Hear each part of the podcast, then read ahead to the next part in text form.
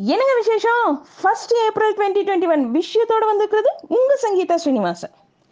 மத்திய பட்ஜெட்டில் அறிவித்தபடி வெளிநாடுகளிலிருந்து இறக்குமதி செய்யப்படுற செல்ஃபோன் ஏசி இதனுடைய விலையெல்லாம் இன்னிலேருந்து ஜாஸ்தியாக இருக்குது சில உதிரி பாகங்களுக்கான சுங்கவரி ஜாஸ்தியானதுனால கார் பைக் இதோட விலையும் ஜாஸ்தியாக இருக்குது இறக்குமதியில் தங்கம் வெள்ளி சோயா சூரியகாந்தி எண்ணெய் இதோட விலையெல்லாம் கம்மியாக இருக்குது சேமிப்பு திட்டங்கள் டெபாசிட் போன்றவற்றுக்கெல்லாம் ஒவ்வொரு காலாண்டுக்கு ஒரு முறை மத்திய அரசு அதோட வட்டியை மாத்தி அமைச்சிட்டு வராங்க.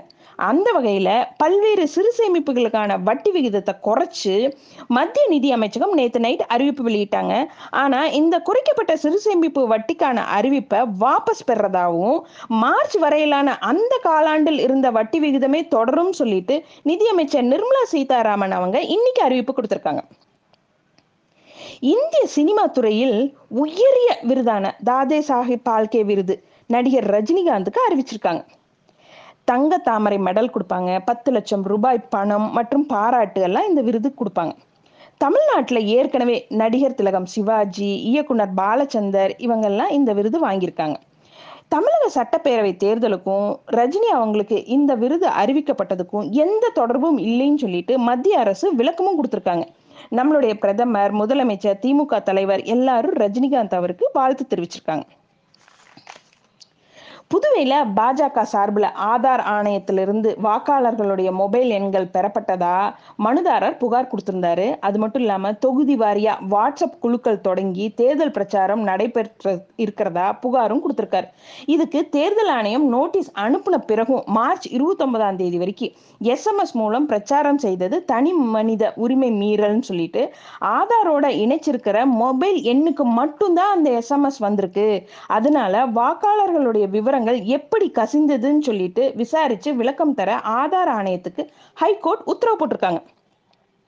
இன்னைக்கு சாயந்தரம் ஆறு மணி நிலவரப்படி இன்னைக்கு நடந்த ரெண்டாம் கட்ட சட்டப்பேரவை தேர்தலில் அசாம்ல எழுபத்தி மூணு புள்ளி சைஃபர் மூணு பெர்சன்டேஜும் மேற்கு வங்கத்தில் எண்பது புள்ளி நாலு மூணு சதவீதமும் வாக்குகள் பதிவாயிட்டிருக்கு. மம்தா பானர்ஜி அவங்க போட்டியிடுற நந்திகிராம் தொகுதியில் நூற்றி நாற்பத்தி நாலு தடை உத்தரவு அமல்படுத்தியிருக்காங்க. தேர்தல் கமிஷன் அதிகாரிகள் ஹெலிகாப்டர் மூலமா அங்க கண்காணிச்சிட்டு இருக்காங்க சென்னை மதுரை இடையில தேஜஸ் சிறப்பு ரயில் ஏப்ரல் ரெண்டாம் தேதியிலிருந்து அக்டோபர் ரெண்டாம் தேதி வரைக்கும் திண்டுக்கல் ரயில் நிலையத்துல நின்று போறதா அறிவிப்பு கொடுத்துருக்காங்க. லாஸ்ட் இருபத்தெட்டாம் தேதி ஜெயலலிதா மோடி அவங்கெல்லாம் சர்ச்சைக்குரிய வகையில தயாநிதி அவர் வந்து விமர்சிச்சார்.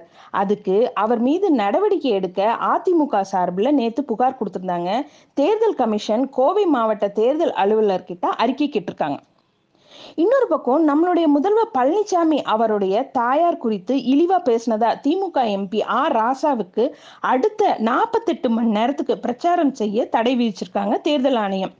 இந்த பிரச்சாரம் செய்ய தடை விதிச்சதை எதிர்த்து உயர்நீதிமன்றத்துல முறையீடு செஞ்சிருக்காரு. பிரச்சாரத்துக்கு சில நாட்களே இருக்கிறதுனால நாளைக்கே அவசர வழக்கா இதை விசாரிக்கணும்னு சொல்லிட்டு கோரிக்கை வச்சிருந்தாரு. ஆனா தலைமை நீதிபதி அமர்வு அதை ஏற்க மறுத்துட்டாங்க. காங்கிரஸுடைய பொது செயலாளர் பிரியங்கா அவங்க வர மூணாம் தேதி தமிழகம் வர்றாங்க. திமுக காங்கிரஸ் கூட்டணியில வேட்பாளர்களை ஆதரிச்சு பிரச்சாரம் செய்ய போறாங்க. ஸ்ரீபெரும்பூர்ல ராஜீவ் நினைவிடத்துல இருந்து பிரச்சாரத்தை துவக்க போறாங்க. இன்னைக்கு தமிழகம் வந்த நம்மளுடைய பிரதமர் நரேந்திர மோடி அவங்க மதுரை மீனாட்சி அம்மன் கோவில்ல சுவாமி தரிசனம் செஞ்சாரு. தமிழக பாரம்பரிய உடையான வேட்டி சட்டை அணிஞ்சு சுவாமி தரிசனம் செஞ்சார். நாளைக்கு ஏப்ரல் ரெண்டாம் தேதி நடைபெற போற ரெண்டு கூட்டங்கள்ல கலந்துக்க போறாரு நம்மளுடைய பிரதமர். அங்க பிரச்சாரம் செஞ்சுட்டு காலையில மதுரை பாண்டி கோவில் ரிங் ரோட்ல அதிமுக பாஜக கூட்டணி வேட்பாளர்களுக்கு ஆதரவு திரட்ட போறாரு. சாயந்தரம் நாகர்கோவில்ல நடப்போ நடக்க போற கூட்டத்துல பங்கேற்க போறாரு. டெல்லியில மூணு வேளாண் சட்டங்களுக்கு எதிராக விவசாயிகள் தொடர் போராட்டம் ஈடுபட்டு இருக்காங்க. உச்ச நீதிமன்றம் நியமிச்ச நிபுணர் குழு வேளாண் சட்டங்கள் தொடர்பான அறிக்கையை உச்ச நீதிமன்றத்துல சமர்ப்பிச்சிருக்காங்க. ஹோலி பண்டிகையோட விடுமுறை காரணமா உச்ச நீதிமன்றம் ஏப்ரல் அஞ்சாம் தேதி தான் மறுபடியும் செயல்பட போகுது.